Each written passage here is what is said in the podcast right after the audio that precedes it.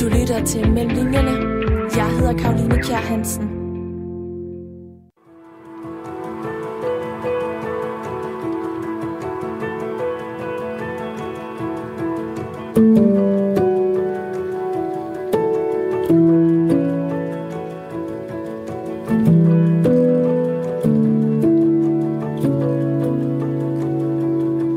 Et liv i underverdenen. Research i retsmedicin, nekroporn eller bosat blandt bedemænd. Der er mange veje til at lave de indledende undersøgelser, der danner rammen om de bøger, vi læser. Det er nogle af de veje, som jeg vil undersøge i programmet her. For du lytter til den allerførste udsendelse af Mellem Linjerne. Det er et program, hvor jeg taler med nogle af Danmarks dygtigste forfattere om de forberedelser og oplevelser, der ligger før deres bøger kunne skrives. Alt det research-arbejde, de har været ude i, og som ligger mellem linjerne i deres bøger. Min første gæst er forfatter Peter Øvig Knudsen.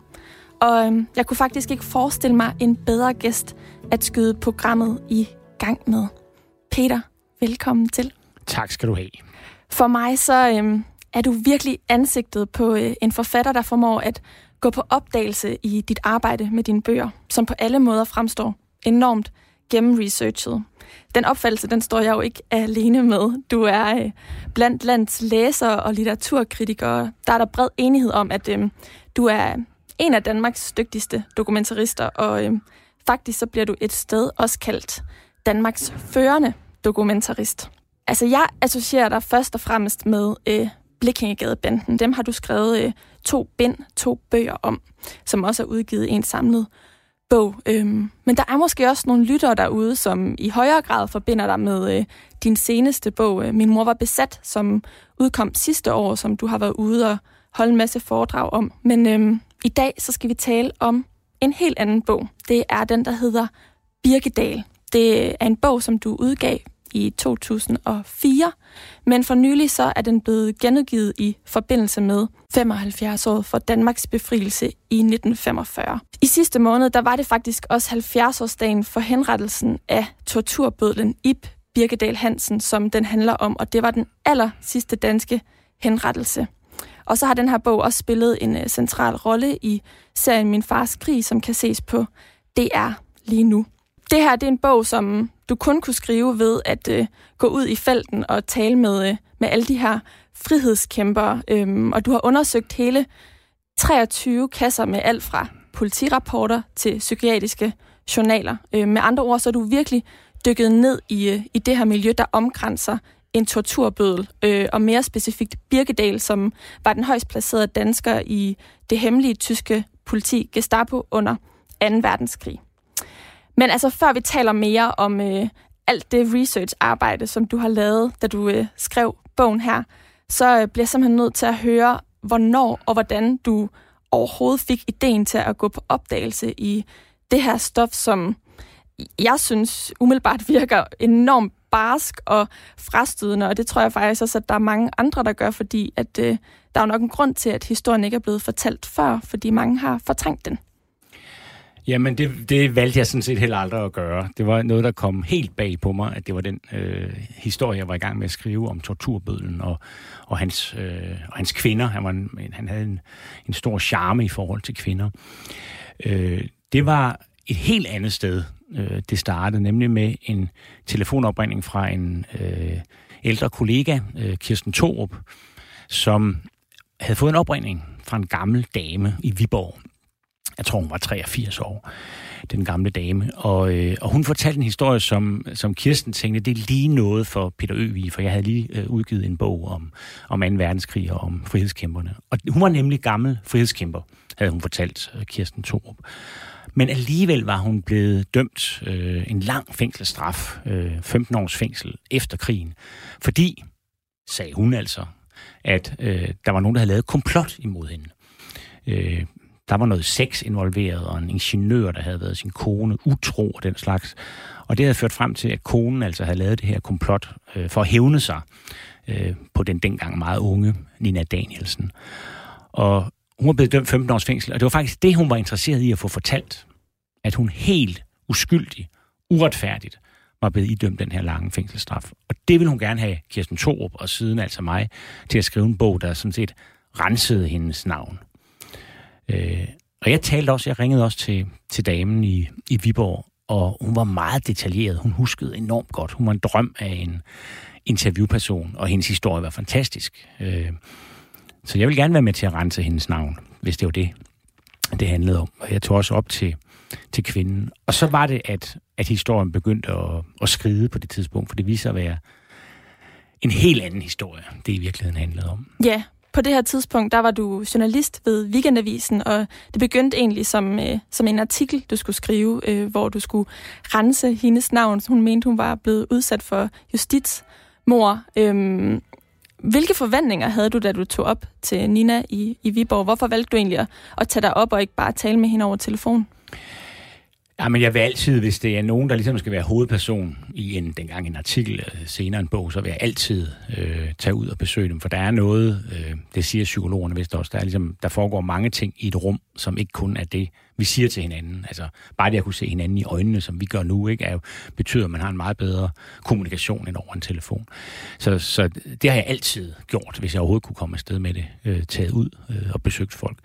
Og her havde jeg da egentlig ret høje forventninger, fordi at historien var så farverig, kan man sige. Altså den, hun var parat til, altså jeg havde jo ikke talt i telefon med hende i mere end fem minutter, så begyndte hun at tale om fornemmelsen af at få noget øh, klistret sæd mellem fingrene. Og det er ikke så tit, at 83-årige kvinder øh, fortæller den slags historier. Så jeg havde ret høje forventninger. Der var, der var, der var farver, nuancer og sanser i den her historie. Og så var der jo formentlig, det var det, jeg skulle undersøge, et groft øh, justitsmord. Og øhm, bogen Birkedal, som vi taler om i dag, den begynder faktisk med dit møde med Nina, dit allerførste møde. Vil du ikke lige prøve at øh, læse højt, hvordan du beskriver det i bogen? Jo. Øhm. Hun har sagt på forhånd, skal jeg lige sige, at jeg, at jeg bare skal gå ind, fordi hun, er ikke, hun, hun bevæger sig ikke så meget. Øh, jeg lukker mig selv ind, som aftale i telefonen har hun bedt hjemmehjælperen lade døren stå åben, for hun kan ikke længere selv komme ud og åbne. Nina faldt og brækkede skulderen, da en af hjemmehjælperne havde lavet sit overtøj ligge og flyde i en klump på entrégulvet. Hun har ganske vist fået en kunstig knogle sat ind, men det gør ondt, og hun kan ingenting selv længere. Luften er varm og tyk i entréen. Fra et rum på højre hånd hører jeg igen hendes stemme. Nina sidder i en øreklaplænestol bag os i den snævre stue med ryggen til vinduerne. Gardinerne er trukket for og hindrer eftermiddagssolen i at trænge ind. Med fjernkontrollen slukker hun for fjernsynet. Hun er stor. Lemmerne er kraftige, ansigtet blegt og rundt. De smalle, vandige øjne møder mig med et gennemtrængende blik. Ja, det er dit allerførste møde ja. med Nina, som du tænkte skulle være hovedpersonen i den her artikel omkring et justitsmord på en frihedskæmper. Ja. Og øhm, inden vi går videre til at tale om, hvordan det her så udviklede sig til at blive en fortælling om torturbødlen i Birkedal Hansen, så bliver lige nødt til at høre lidt mere om, hvorfor du egentlig synes, at de her fortællinger om 2. verdenskrig og frihedskæmper er så interessante, og du ligesom havde mod på at dykke ned i den her, som du havde gjort tidligere også. Ja, jeg har skrevet to bøger om, om 2. verdenskrig, og derfor er der mange, der tror, at jeg er en af de her nørder, som der er mange af i Danmark, som altså har en, og det er der stadigvæk mange, især mænd, vil jeg sige, øh, som har en meget levende interesse for, for krigstiden. Øh, det har jeg aldrig været. Altså, Øh, som barn var jeg lidt optaget af det der med de illegale blade. Jeg har jo virkelig været journalist siden jeg var 11 år, øh, og jeg synes, det var spændende med illegale blade under besættelsen, men ellers har det ikke interesseret mig. Så jeg kom egentlig lidt sidelæns ind i det, da der var nogen, der fortalte mig om, at nogle frihedskæmper faktisk havde udført deciderede henrettelser eller likvideringer, som det hed, af andre danskere. Øh, og det har altid interesseret mig. Altså drabet har altid interesseret mig. Det er ligesom om, at et drab sætter altid noget på spidsen. Altså det er mennesker, der er enten følelsesmæssigt helt ude i tårne, eller ideologisk er overbevist om, at man kan tillade sig at tage andre menneskers liv. Så det er på en måde, altså et drab, historien om et drab, er meget sjældent kedeligt. Og den sætter næsten altid et eller andet, der er interessant og væsentligt øh, på spidsen. Så, jeg, så, så min dør ind til besættelsestiden var faktisk frihedskæmpernes drab på andre danskere. Og, og det var vanvittigt spændende. Så derfor fik jeg interesse for den del af, af Danmarks historie, men ikke som, du ved, en besættelsestidshistoriker eller en nørd. Det var øh, nogle bestemte dramaer, som jeg synes øh, havde nogle interessante aspekter. Og den her historie kom jo sådan nærmest, den, den, den snublede jeg jo nærmest ind i. Jeg havde sådan set ikke en beslutning om at skulle skrive en til bog om, om besættelsestiden, men den, den tog mig bagfra, kan man sige. Ja. Og så, øh, nu har vi hørt, du har læst højt om dit første møde med, med Nina. Hvad var dine tanker, da du tog dig fra? Hvordan havde du det der? Jamen altså, det der var skønt ved hende var, at hun huskede øh, så detaljeret, så hun kunne fortælle mig mange historier om, hvordan den her ingeniør, som hun så, hun kom fra Jylland og blev ansat i København hos en ingeniør som sekretær, og så begynder han at lave det, vi i dag kalder sexchikane. Øh, jeg tror ikke, det udtryk fandtes dengang, og jeg er bange for, at det var meget udbredt, øh, at chefer de synes, at sekretærer og den slags andre kvindelige øh, underordnede, dem kunne man godt tillade sig at, og øh, bede om et eller andet form for seksuel ydelse fra. Det var i hvert fald det, hun blev udsat for. Øh, og så beskriver hun jo for eksempel, at, at måden konen opdager det på, ingeniørens kone, det er, at hun jo vasker hans underbukser. Det gjorde kvinder jo stadigvæk dengang, øh, og måske stadigvæk nogle gange. Øh, og så kunne hun jo se, at der var sæd i underbukserne. Øh, og så regnede hun ud, at der foregik et eller andet seksuelt. Og det der med, at hun øh, dels jo har en god historie overordnet, men at hun også er i stand til at huske øh, de sanselige detaljer. Det er jo en, en gave øh, til en forfatter. Fordi hvis man skal skrive en historie, øh, så kræver det jo, at den ikke bare er en overordnet historie, der beskriver nogle temaer. Så skriver man en fagbog. Jeg skriver ikke fagbøger, og det vil jeg ikke selv kalde det. Jeg skriver bøger, som sådan set godt kan læses som en roman. Altså hvor der er en historie, der bliver beskrevet som man gør i en roman. Jeg har bare ikke selv fundet på noget. Alt det, der står, er noget, som nogen har fortalt mig, eller nogle dokumenter har, har fortalt mig. Men det, du fortæller lige nu, det er jo ikke det, jeg har læst i bogen. Det er jo øh, til dels, fordi den ind, altså Nina indgår i, i fortællingen, men det ender med at blive en helt anden historie, som du kaster dig ud i. Og det gør det, fordi at du tager ikke helt tomhændet fra Viborg. Nej, altså jeg kan jo godt se, at jeg kan jo ikke, jeg kan jo ikke beskylde nogle andre mennesker for at have begået et, lavet et komplot øh, mod Nina, uden at undersøge sagen. Øh, de der mennesker er, var meget ældre end hende, så de er jo døde. Altså, de er 30 år ældre end hende, og hun er 83, ikke? Øh, så jeg må gå ud fra, at de er døde. Øh, så jeg skal ind og finde dokumenterne om den retssag, der har været. Det er første skridt. Og så undersøge, er der noget der, kan jeg ligesom se, at der er noget, der peger mod et justitsmord. Er det sandt, den historie, som øh, Nina fortæller mig, har den genklang i øh, papirerne fra retssagen? Og så er jeg så heldig, at øh, Nina er jo interesseret i at få skrevet den her bog, så hun øh, skriver under på en erklæring, som jeg allerede har taget med op til hende, om at, at jeg må få lov til at se retssagen. Det kan nogle gange være svært at få lov til at se den slags ting. Øh, så hvis man har en, en, en, en, en, en attest fra en af hovedpersonerne, så kan det utvivlsomt gøre det lettere. Og jeg får adgang til materialet og tager forventningsfuldt ind på Landsarkivet, som dengang lå ude på, på Jagtvej i København. Og så fik jeg lov til at komme ind i forskerrummet. Det var allerede sådan lidt en, en, en jeg er jo ikke sådan decideret forsker, så det har jeg ikke normalt adgang til, men, men materialet var så stort, sagde de, at jeg kunne ligesom ikke have det ude ved de normale borgere i den der læsesal, hvor slægtsforskerne normalt sidder. Så jeg kom ind i forskerrummet, og der stod så de her 23 kasser stablet op.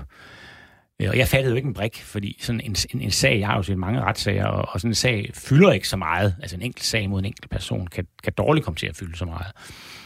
Så hvad tænkte du der? Jamen, jeg tænkte, hvad i alverden foregår der her? Og så kunne jeg jo godt øh, hurtigt se, at, at det var en meget stor retssag, og den involverede måske 15 mennesker. Og Nina var kun en af dem, og hendes del af den fyldte i virkeligheden meget, meget lidt. Og ham, der var hovedperson, øh, han hed Ib Birkedal Hansen.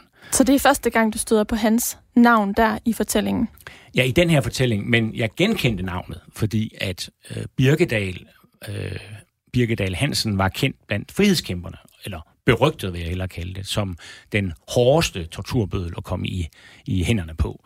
Øh, de kaldte ham Tæve Hansen, øh, fordi han bankede for det meste sine ofre med forskellige piske og, og stokke og den slags.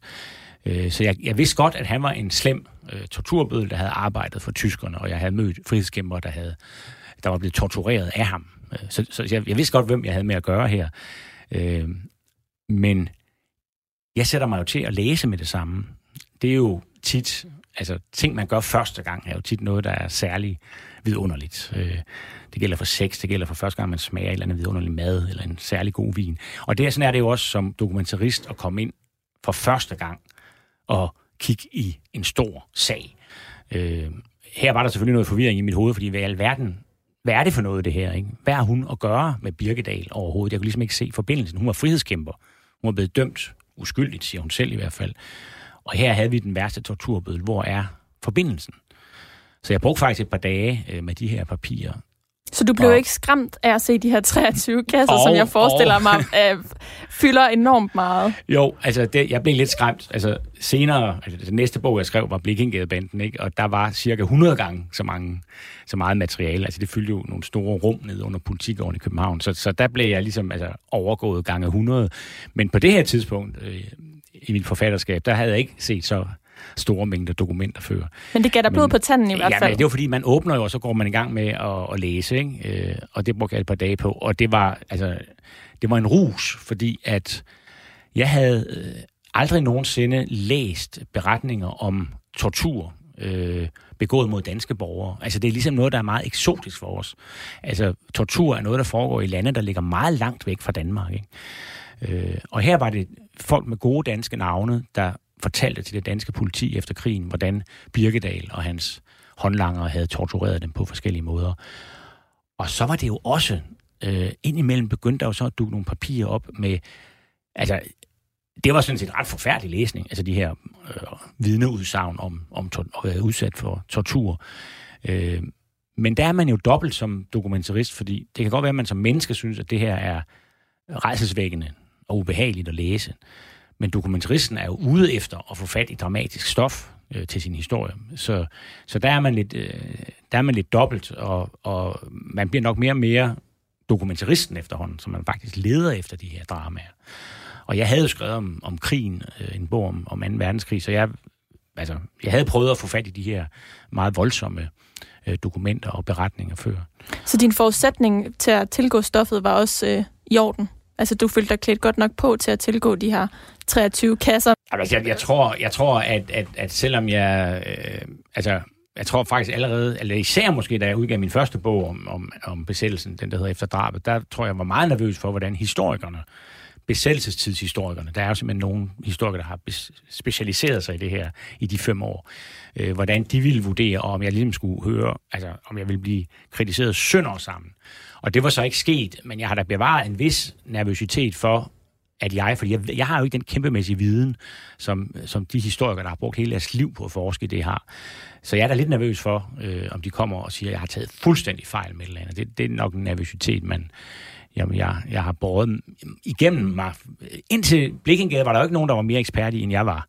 Øh, men, men besættelsestiden er noget, som nogle historikere af en ældre generation end mig synes, at den har de den har de, jeg vil ikke sige, at de har patent på den, men når der kommer en journalist og råder i deres arbejdsfelt, øh, så bliver man kigget meget kritisk på. Det har jeg også oplevet, men, men ikke på nogen ubehagelig eller, eller sønderlemmende måde.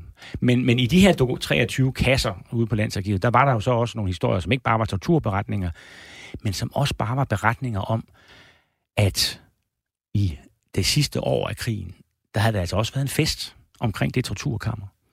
Altså det er jo nok det, som er det allermest øh, foruroligende ved den historie. Det er jo, at øh, omkring Birkedal, der var der alkohol, som ellers kunne være svært at få fat i. Der var stoffer, som det kunne være svært at få fat i. Især sådan nogle altså, amfetamin-agtige stoffer, noget man bliver kvikket op af. Øh, og så var der sex. Øh, og der var kvinder, der blev tiltrukket af det miljø af torturbødler og voldsmænd. Øh, og det kunne man se ret hurtigt. Det kan jeg huske, at jeg kunne se i løbet af de første par år. Og der var jo også pludselig Nina. Hun ja. dukkede jo også op. Og Så hvad fandt du ud af om Ninas historie i de her dokumenter? Nina var en af de, altså Birkedal-bogen har jo undertitlen En torturbødel og hans kvinder. Og det er fordi, det der er helt særligt ved Birkedal, det var, at han ikke bare havde en kæreste, han havde jo en kone, og han havde også børn, men han havde ikke alene øh, en elskerinde ved siden af. Øh, han havde simpelthen en hel gruppe af kvinder, som øh, var fascineret af ham, øh, forelsket i ham. Altså, jeg tror i dag, jeg vil konkludere, at Nina var hovedløst forelsket i torturbødlen Birkedal. Og, øh, og de kvinder kunne han jo så få til at gøre hvad han havde lyst til. Og det var jo dels seksuelt. Nogle af dem flyttede simpelthen ind på politigården, hvor han boede, og, og betjente ham. Øh, og så kunne han også få dem til at gøre noget andet, som, som jeg simpelthen tror, han var den eneste dansker, der gjorde under krigen. Øh, den eneste dansker i tysk tjeneste. Han brugte sine elskerinder som lokkeduer.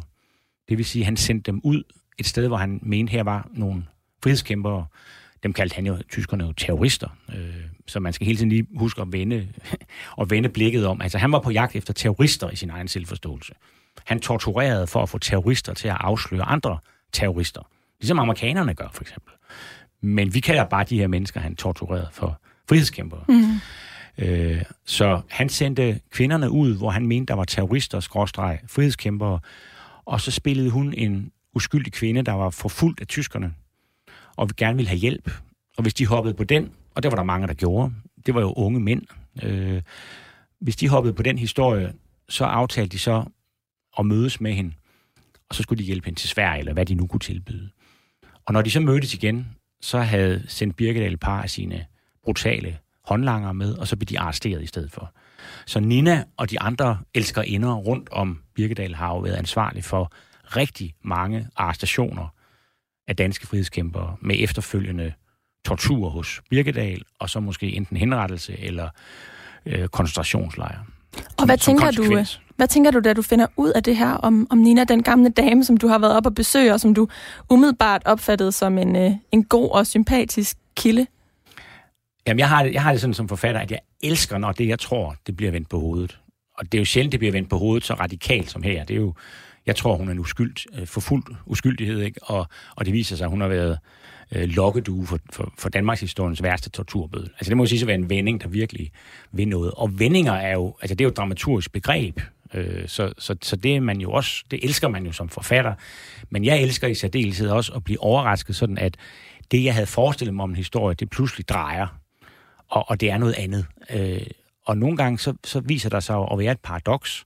Altså, så det ikke engang er sådan, at man kan sige, at det går fra hvidt til sort. Det gør det her altså i, i historien om Nina og Birgit der kan man sige, at det går fra hendes hvide historie til at være en ret sort historie. Men andre gange, der vender historien jo bare sådan, at man må sige, okay, venner og fjender, det bliver nu pludselig lidt uklart, øh, hvad der egentlig er hvidt og sort. Ikke? Altså, fordi rigtig mange ting bevæger sig i gråtoner. Og det kan jeg rigtig godt lide, når tingene bliver komplicerede og, og svære at forstå. Fordi det er for mig at se mere interessant at læse en historie, hvor man jeg vil sige, formålet med, med alle mine bøger er på en eller anden måde at bringe folk i tvivl i forhold til det, de troede, de vidste i forvejen. Øh, så, så jeg elsker, når der sker et eller andet, der bringer mig selv i tvivl. Ja, og du tager ikke op til Nina igen og fortæller hende, jeg kommer ikke til at skrive den her fortælling, som du har givet Ej, mig. Pokker. Nej, du gør noget andet. Og hvad er det, du gør?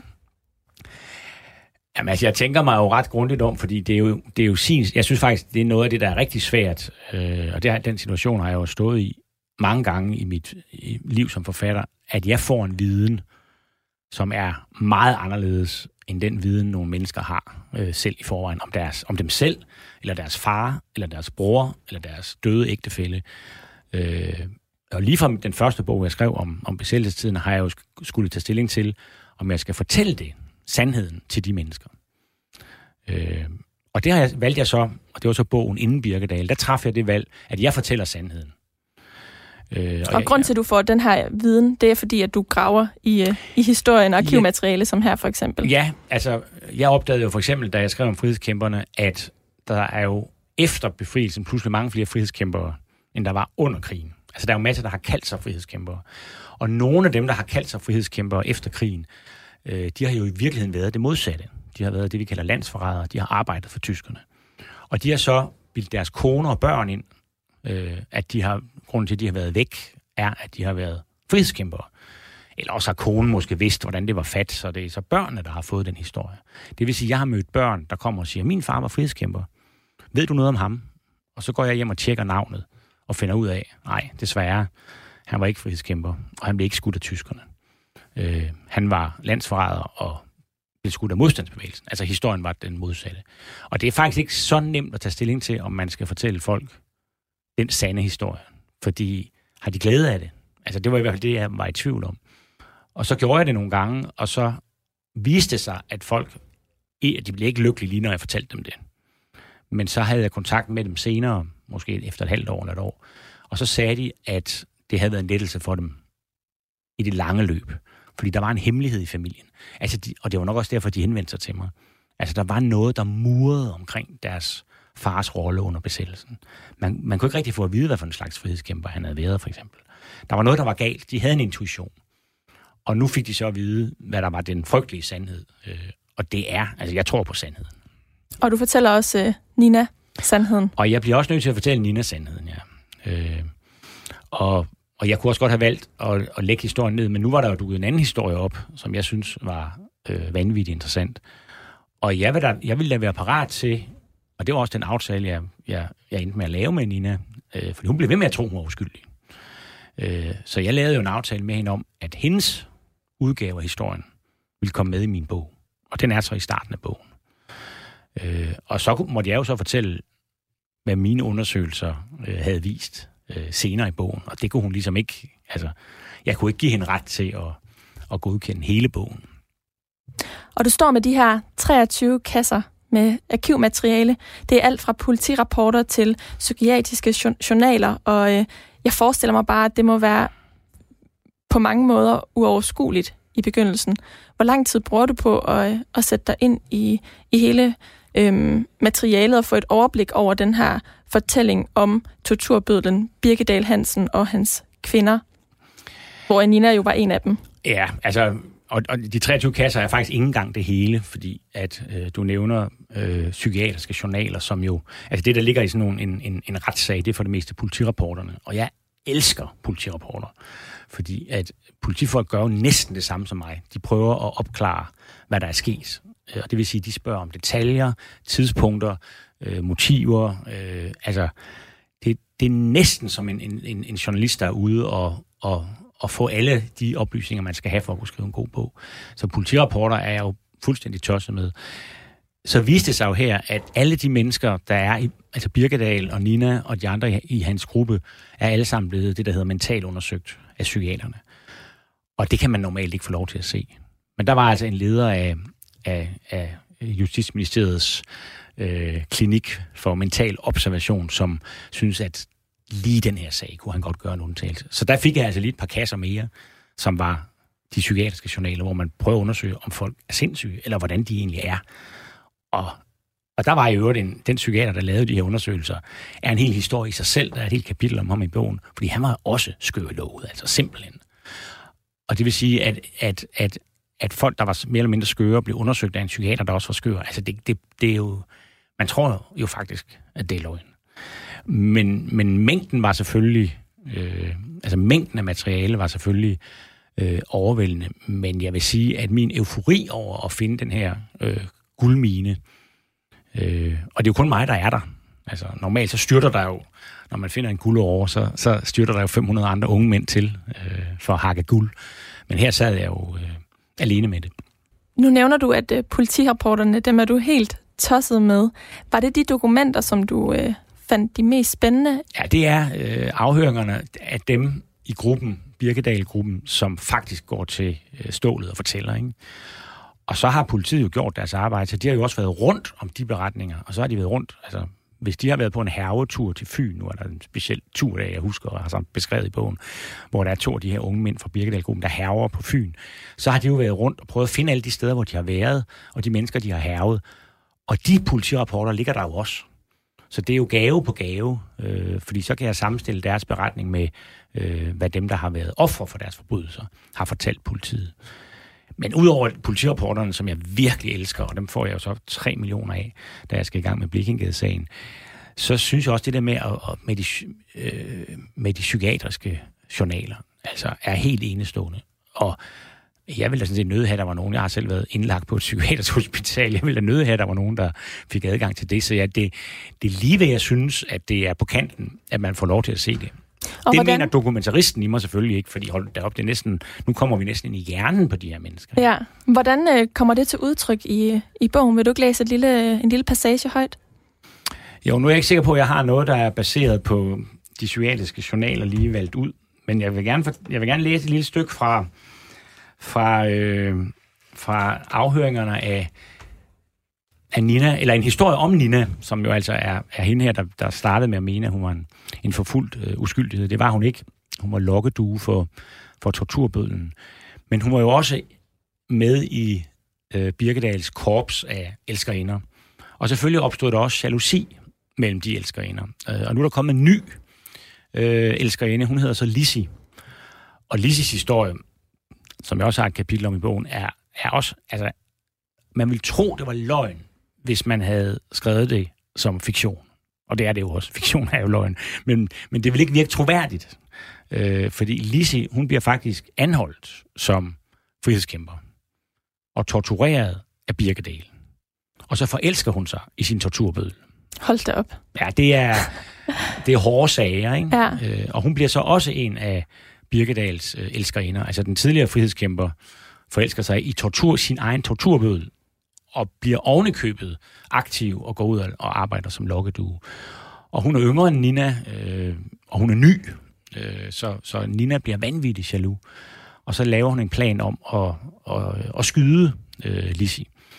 Og, og det kan jeg huske, den allerførste dag, jeg var ude i de 23 kasser på Landsarkivet, der fandt jeg øh, Lissis beretning om den dag. Og at Nina fulgte efter hende ud fra politigården øh, for at forsøge at slå hende ihjel. Og det var en af de meget euforiske øjeblikke.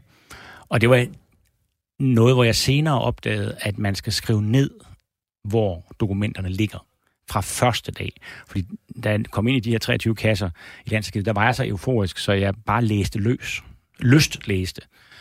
Og da jeg så skulle til at skrive den her historie om den dag, øh, Nina forsøgte at skyde den konkurrerende elskerinde, så kunne jeg ikke finde dokumentet. Og jeg ledte en hel dag, inden jeg fandt det. Ikke? Så det er en god idé, hvis der er nogen, der. Råd nummer et. Ja, råd nummer et. Skriv ned fra første dag. det er godt. Lad, Lad ikke euforien herske. Ja. Lissi spacerede gennem regnvejret fra politigården ned mod Stormgade, hvor hun ville tage en sporvogn, mens Nina fulgte efter hende på cykel. Netop som Lissi trådte op på sporvognens trinbræt, blev hun råbt an af Nina, som sagde, at hun havde noget at tale med hende om. Nina greb fat i hendes frakkeærme og trak afsted med Lissi hen mod rådhuspladsen. Ifølge Lissi vidste hun, at Nina altid var bevæbnet, og hun turde ikke andet end at følge med. Lissi var overbevist om, at Nina ville skyde hende, og hun gav udtryk for, at Nina lige så godt kunne få det overstået med det samme. Nina krævede, at Lissi gav en forklaring om sit forhold til Ip, men det nægtede hun. Dertil replicerede Nina, at hun nok skulle få Lise til at tale, og med et godt tag i rivalens arm trak hun hende hen over Rådhuspladsen og ned af Vestergade. På hjørnet af Vestergade og Kattesundet fik Lise anråbt en forbipasserende herre om hjælp. Samtidig gjorde hun manden opmærksom på, at den anden kvinde var bevæbnet. Manden tog fat i Lissis arm og forsøgte at trække hende fri. Nina bad ham forsvinde og forklarede, at Lizzie havde stjålet fra hende, men manden blev stående. Først da Nina trak sin Først da Nina trak sin pistol frem og stak den ind i siden på ham, fortrak manden skyndsomt til den modsatte side af gaden med armene i vejret. Lise greb nu fat om løbet på Ninas pistol for at vriste den fra hende. Herefter hersker der stærk uenighed mellem Nina og Lisi om den, de følgende minutters begivenheder, men de er dog enige om, at der på et tidspunkt blev affyret mindst et skud fra våbnet. Du lytter til Mellem Linjerne jeg hedder Karoline Kjær Hansen. Det er den allerførste udgave af Mellem Linjerne, du lytter til. Programmet, hvor jeg taler med nogle af Danmarks dygtigste forfattere om de forberedelser og oplevelser, der ligger før deres bøger kunne skrives. Alt det research-arbejde, de har været ude i, og som ligger mellem linjerne i deres bøger. Og i dag taler jeg med Danmarks førende dokumentarist og forfatter Peter Øvig Knudsen om bogen Birkedal, som handler om torturbødlen Ip, Birkedal Hansen. Og Peter, nu har vi øh, talt lidt om de her 23 kasser, som øh, du var igennem af alt muligt skriftligt materiale, og dertil var der nogle ekstra, har du lige forklaret. Og, og vi har talt om, at du, øh, du kom på sporet af hele den her historie ved at tale med Nina, en mundtlig kilde, men, øh, men du har også talt med nogle andre undervejs. Hvem er det? Ja, men jeg prøvede jo øh, at komme til at tale med nogle af de frihedskæmpere, som faktisk øh, var blevet tortureret af Birkedal. Og der tror jeg på en måde, at jeg var, at jeg var for tidligt ude, øh, bortset fra, at nu er de jo så døde, så nu er det så omvendt øh, for sent. Måske er det simpelthen ikke muligt for de mennesker at, at tale om de ting, øh, de har jo nogle af dem, et mindretal af dem, af dem, der faktisk er blevet tortureret af Birkedal, er jo blevet afhørt lige efter krigen. Og de afhøringer har jeg haft adgang til. Men jeg ved jo fra mine andre bøger, at det er jo altid noget andet, når man får lov til selv at tale med folk, og gør det mange år senere. Hvad har det her, hvad har den tortur betydet for deres liv? Det vil jeg for eksempel gerne spørge dem om. Men det var der altså ikke rigtig, øh, der var ikke rigtig hul igennem. Altså jeg tror, det var jo i høj grad mænd, øh, som er en, er en generation, hvor de på det her tidspunkt var oppe i 80'erne. Øh, altså da jeg skrev bogen der for, for, for små 20 år siden. Og nu er de døde. Og jeg tror ikke, at de er vant til at tale om ting, der er meget traumatiserende for dem. Så det var en, en, en opgave, der ikke, der ikke lykkedes for mig. Og så havde jeg også overvejelser. Der var et par af dem, der var med i Birkedals øh, gruppe, øh, som stadigvæk levede. Øh, og, og der havde jeg også en overvejelse om at, at tage fat i dem. Det ville være... Det er en meget voldsom ting at ringe op. De har jo, der er gået 50 år på det tidspunkt øh, efter krigen. De har jo fået et andet liv, må man gå ud fra. Øh, dem, der har overlevet. Øh, så så der, der, der var en gang, hvor jeg fandt frem til en af dem. Øh, han boede et sted ude på Sjælland. Og adressen husede også en, en øh, hundepension, kan jeg huske. Og så ringede jeg op. Altså efter jeg havde taget mig sammen i dagevis. Øh, så ringede jeg op, og så var der en stemme, der tog telefonen og bare sagde hallo. Så lagde jeg røret på igen. Hvorfor? Altså... Det har jeg jo, det har jeg åbenbart ikke... Øh, altså, jeg vil nok altså rationelt vil jeg nok forklare det med en eller anden form for etik, at jeg synes, jeg kunne ikke tillade mig at bryde ind i de her menneskers liv. Der er også regler om, når man får arkivadgang, at man faktisk ikke må henvende sig til de mennesker. Øh, så det kunne også være, at jeg ikke ville overtræde lovgivningen. Men i virkeligheden er det jo fordi, at det var så ubehageligt for mig at skulle ringe op og sige, hvad det var, jeg ville have ham til at fortælle om. Og jeg var ret sikker på, at han ville sige nej, men, men jeg kunne godt have spurgt. Øh, men, men jeg kunne altså ikke engang finde ud af at spørge. Jeg synes, det var så grænseoverskridende for mig selv, øh, og skulle spørge, om han ville fortælle om dengang, han var, han var med til at torturere andre danskere, at, at jeg lagde rådet på igen. Hvis vi ser på din samlede research til bogen Birkedal om torturbødlen i Birkedal Hansen, som vi taler om i dag, hvad var så egentlig det sværeste? For nu nævner du jo det her med at ringe op til, til de her, øh, dem der var en del af, af Birkedals øh, korps. Øhm, og du nævner øh, frihedskæmperne, som du prøvede at få fat på også. Øhm, var det det, der var det sværeste i virkeligheden? Ja, altså det der med at ringe op til, til dem, der havde hjulpet Birkedal med torturen, øh, var åbenbart så svært, så jeg ikke kunne gennemføre det. Øhm, og så fik jeg jo så, da altså, jeg havde jo også et problem med Nina, som var svært. Fordi det, der skete med hende, var jo, at hun var helt upåvirket af, hvad jeg fandt af dokumenter om hende og vidneudsagn om hende øh, i retssagen, altså inde på Landsarkivet. For jeg, var, jeg tog jo op til hende, jeg tog jo kopier af nogle af de steder, hvor man må sige, her, du kan ikke, altså, hvordan vil du forklare det her? Ikke? Du har jo arbejdet for ham her, Birkedal. Det indrømmede hun jo, altså, hun indrømmede også, at hun havde arbejdet for ham, men hun var stadigvæk frihedskæmper, fordi det, hun gjorde, var at prøve at hjælpe frihedskæmperne. Så hvis hun vidste, de skulle ud og anholde nogen, sagde hun, så, så, øh, så advarede hun folk. Så hun arbejdede sådan set stadigvæk i, i frihedskampens ånd. Det var bare ikke det, dokumenterne fortalte. Altså, dokumenterne fortalte om folk, der havde været udsat for, at hun var ude og fungere som, som lokkedue.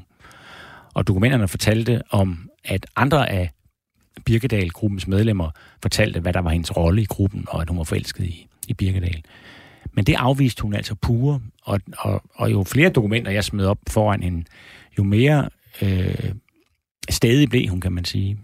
Og til sidst sagde hun, at hele retssagen åbenbart var en del af komplottet.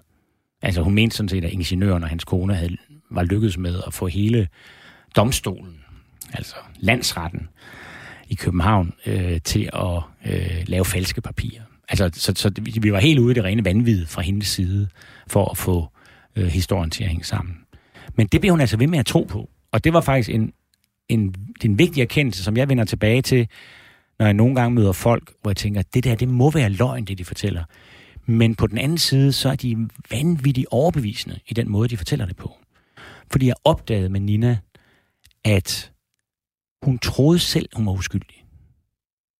Og det kunne man ikke lave om på. Hun havde lavet en, en, en kappe af beton inde i sit hoved, øh, der beskyttede hende mod nogen form for skyld i de forfærdelige ting, hun faktisk havde taget del i. Og, og der var ikke nogen, der ville kunne overbevise hende om, om noget andet. Og øh, jeg, jeg havde jo prøvet med, med dokumenter. Og, og grund til, at jeg ved med så stor sikkerhed, at hun selv troede på den, det er, at hun blev ved med at ringe til mig, mens jeg arbejdede på sagen. Altså på et tidspunkt kunne hun ikke ligesom fortælle mig mere. Hun havde, havde interviewet hende grundigt, så nu arbejdede jeg med de der enorme mængder af materiale, og hun var utålmodig. Hun ringede og sagde, er du ikke snart færdig med den bog? Og på et tidspunkt tilbød hun mig penge, hvis det var sådan, at jeg, hun troede, jeg måske var i gang med at have noget andet arbejde, lønnet arbejde, som skulle finansiere, at jeg lavede den her bog. Og det havde jeg ikke. Jeg havde sagt mit arbejde op på det her tidspunkt for at skrive bogen. Så, så hun tilbød mig penge, hvis det kunne fremskynde, at den blev færdig, fordi hun vidste jo godt, at hun havde ikke mange år tilbage at leve i, og hun ville jo gerne renses. Så hun troede oven købet. Ikke alene blev hun ved med at tro på sin egen uskyld, men hun troede også, at den bog, jeg ville skrive om hende, ville bevise hendes uskyld. Og, hvordan... og det var jo et dilemma for mig, fordi ja. at, hvordan skulle jeg forklare hende, at den her bog blev meget ubehagelig for hende? Og det er noget, du slet ikke at forklare hende? Nej, fordi øh, altså der kan man sige, at altså, det, det synes jeg ville have været meget ubehageligt at udgive den bog. Og så hun ligesom skulle aflevere den til hende. Ikke? Her, værsgo, læs om dig selv. Øh, fordi Nina, hun når at dø året før, ja, inden bogen udkommer. Jo, på et tidspunkt øh, er jeg ved at være færdig. Og jeg skal simpelthen til at fortælle hende, at nu nærmer jeg mig en udgivelse af den her bog. Og jeg skal også have fortalt hende, at den bog, hvad den bog i virkeligheden fortæller for en historie. Og så siger telefonen nogen, jeg har, ikke, jeg har ikke talt med hende i nogle måneder på det tidspunkt. Hun har holdt op med at ringe til mig.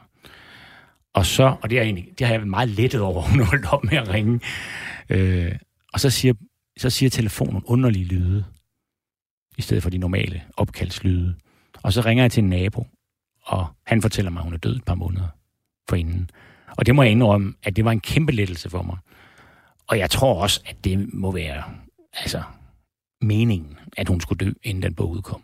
Der, er ikke, der vil ikke have været nogen glæde for hende i at, at være til stede. Så Nina er du ude om der, men, ja. øh, men du nævner tidligere det her med, med rådet om at øh, notere sig, hvor, hvor øh, mapperne de ligger henne, øh, de specifikke mapper til de enkelte fortællinger, du stykker sammen til, til bogen. Hvis du sådan kigger i bagspejlet, var der så noget andet, du egentlig gerne ville, ville have vidst, at du tilgik for dig på det her tidspunkt en, en stor mængde materialer at skulle strukturere? Altså, øh, ja, der er i hvert fald noget, der er op efter bogen er udkommet, som jeg godt kunne have tænkt mig øh, at have haft med i bogen. Øh, altså en ting er, at man ved jo godt, for det har jeg allerede skrevet om i min tidligere bog, at efterkommerne, børnene af frihedskæmperne, har, har, har lidt under traumatiserede fædre især og mødre. Øhm, og jeg vidste også godt, at der var børn her, der havde lidt efterkommere, der havde lidt under at være børn af torturerede frihedskæmpere. Altså, der er nogen, der virkelig har lidt. Men af en eller anden grund havde jeg aldrig rigtig tænkt på, at der også var børn af forbryderne. Og da jeg holdt et foredrag ude i Gentofte om Birkedal, der sad jeg ude, det var på et bibliotek, der sad jeg sådan ude bagved og ventede på, at jeg skulle ud og holde foredrag. Og så kommer der en bibliotekar ind og siger, der er jo en, der vil hilse på dig her. Og så kommer der en dame ind, og jeg har et sted skrevet, at hun var i pels. Det har hun sidder senere fortæller, hun har aldrig ejet en pels. Det siger noget om, hvor dårligt vi er som vidner. så kommer der en kvinde ind og fortæller mig, at, at hun er barnebarn af Birkedal. Og så når vi ikke at tale mere sammen, så jeg ved ikke, om hun er mig venlig stemt. Og hun sidder så med, nede midt i salen. Jeg kan godt fortælle dig, at det var et anderledes foredrag, fordi normalt maler jeg sådan ligesom godt, altså der er jo masser af dynamit i den historie. Ikke? Det var et meget afdæmpet foredrag, jeg holdt, for der sad faktisk et barnebarn af torturbøden dernede. Og siden har jeg så talt med hende, og også med andre øh, efterkommere af Birkedal. Og det er jo selvfølgelig privat, indtil de får lyst til at træde frem, men det er jo frygtelige konsekvenser, som hans forbrydelser har haft for hans egen familie, for hans egen børn og for hans egen børnebørn. Og lige om lidt, så skal vi høre mere om modtagelsen af bogen, da den udkom, men først så skal vi høre lidt om din skrivefase. Du lytter til Mellemlinjerne. Jeg hedder Karoline Kjær Hansen. Og i dag taler jeg med forfatter Peter Øvig Knudsen, som i forbindelse med sin bog Birkedal har fordybet sig i miljøet omkring en torturbødel. Peter, nu øhm, har du fortalt lidt om, hvordan det hele begyndte som en idé til først en artikel, og så skulle du skrive øh, en bog for, øh, for Nina, det her, den her kilde, der giver dig informationerne til fortælling, der ender med at blive Birkedal. Øhm, hvordan var hele overgangen fra research til skrivning? Skrev du undervejs overhovedet? Ja, der, havde, der var jeg jo en, en knap så garvet forfatter, som jeg er i dag. Øh, så jeg havde stadigvæk en forestilling om, at arbejdsrækkefølgen var, du researcher sagen, indtil du er færdig. Så sætter du dig ned og disponerer stoffet, og så skriver du din bog fra første kapitel frem. Øh, nu havde jeg så heldigvis en garvet kollega, Kirsten Torup, som jeg vist nævnte i starten, som en, der faktisk afleverede historien om Nina til mig, eller sendte den videre til mig, og tak for det, Kirsten. Øh, og hende blev, ved med, hende blev jeg ved med at mødes med. Og det var meget vigtigt for den her bog, fordi den var, den var stor, og den var fyldt med, med, med dynamit. Øh, og en af de gange, jeg fik et virkelig godt råd af Kirsten, det var, da vi mødtes, og hun så sagde, Nå, hvordan går det med at skrive? Så sagde jeg, jeg skal jo lige researche færdig først, ikke? Og der var måske gået et år. Og så sagde hun, er, det, er du kommet i gang med at skrive endnu? Så sagde jeg, jeg skal lige være færdig med researchen. Så sagde hun, man bliver aldrig færdig med researchen. Øh, og det vil sige, at man får aldrig skrevet bogen. Og det har jeg faktisk sagt til andre yngre dokumentariske forfattere og journalister sidenhen, at man, kan ikke, man bliver ikke færdig. Og det var godt, at jeg havde lært det inden, inden øh, Blikkengade, fordi hvis jeg havde ville være færdig med den research, så, var jeg, så havde jeg heller aldrig fået skrevet de bøger. Så på et eller andet tidspunkt må man ligesom beslutte sig for at gå i gang med at skrive, og, og jeg tror, jeg gør det tidligere og tidligere. Og så researcher man så sideløbende og bliver klogere på, hvad det egentlig er for en bog, man er i gang med at skrive, og klogere på, hvad for en viden man egentlig skal ud og have samlet sammen. Og hvor lang tid brugte du så på skriveprocessen? Jamen, jeg tror faktisk, at den der bog nok er den, den hurtigste, jeg har skrevet. Altså i forhold til, øh, hvor, hvor stor den er. Øh, og det er fordi, at der var meget, øh, der var meget stor skriveglæde forbundet med at skrive den. Og det er der jo godt nogen, der kan blive farvet over, fordi at den handler jo om tortur. Og folk, der bliver udsat for tortur. Øh, hvordan kan man have skriveglæde forbundet med det? Jamen, det har man altså. Fordi at som forfatter man, jeg, jeg er jo forfatter, fordi jeg kan lide at skrive. Det var sådan, det startede, da jeg skrev dansk stil i, i 6. klasse, øh, og opdagede, at jeg, en meget, meget generet og hæmmet og trist dreng, øh, han lige der havde et talent, øh, som blev honoreret af dansklæreren. Så, så selve det at skrive er jo hovedsagen for mig. Og der er det altså, der er stor skriveglæde forbundet med at skrive en bog. Det kan der i hvert fald være. Og jo bedre materiale man har, jo større skriveglæde.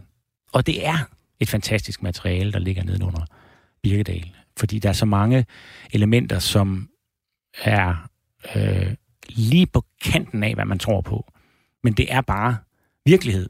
Øh, og det gør det til noget særligt. Det er ligesom, vi ved det godt fra, når de der skilt kører hen over en, før eller efter en film, at det her er baseret på virkelige begivenheder. Det får sådan lige en anden tyngde, end hvis det er bare en, der har siddet og, og fundet på fra en ende af. Og efter i alt omtrent to år har du fortalt, øh, ja. med, hvor du har siddet og arbejdet med, med researchen og med, og med at skrive bogen, så udkommer udgivelsesdatoen endelig i ja. 2004. Og hvordan føltes det? Jamen, det var en god dag, fordi øh, som jeg vist sagde før, så er jo, kan man godt være nervøs for, at der kommer nogle historikere og synes, at her har man skudt helt ved siden af som den her unge journalist, der sniger sig ind på historikernes fag, nemlig 2. verdenskrig. Øh, men det var der ikke. Øh, der var historikere, der skrev gode anmeldelser, og der var andre øh, anmeldere, som, som anerkendte.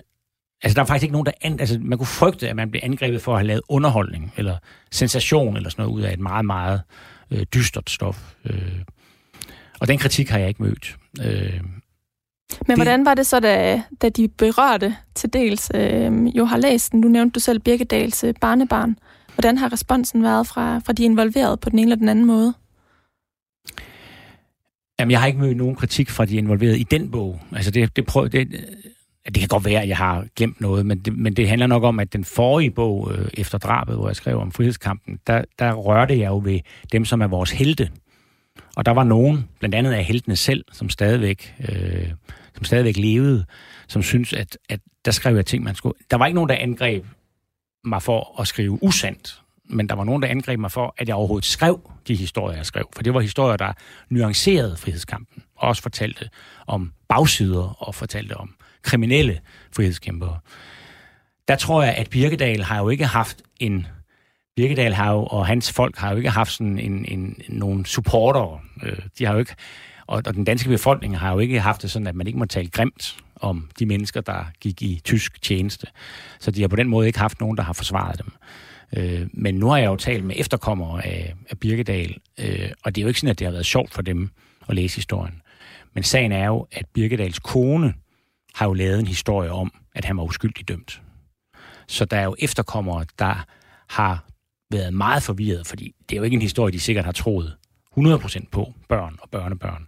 Men de har altså levet i en familie, hvor man har fortalt, at den her Danmarks historiens værste torturbødel, han overhovedet ikke var en slem torturbødel. Han gjorde et udmærket stykke arbejde, og han har aldrig tortureret nogen. Og så får de jo ligesom dokumenteret her over 500 sider, at hvor forfærdelig en øh, far eller, eller bedstefar de har haft. Men igen, det er, min, det er min erfaring med de mennesker, at på en eller anden måde er der noget lettelse. I, ikke i første omgang måske, men så i en tredje omgang er der en lettelse i at få at vide, hvordan det i virkeligheden er fat, hvad der i virkeligheden er sket. For det er det, som de børnebørn for eksempel har kunnet se.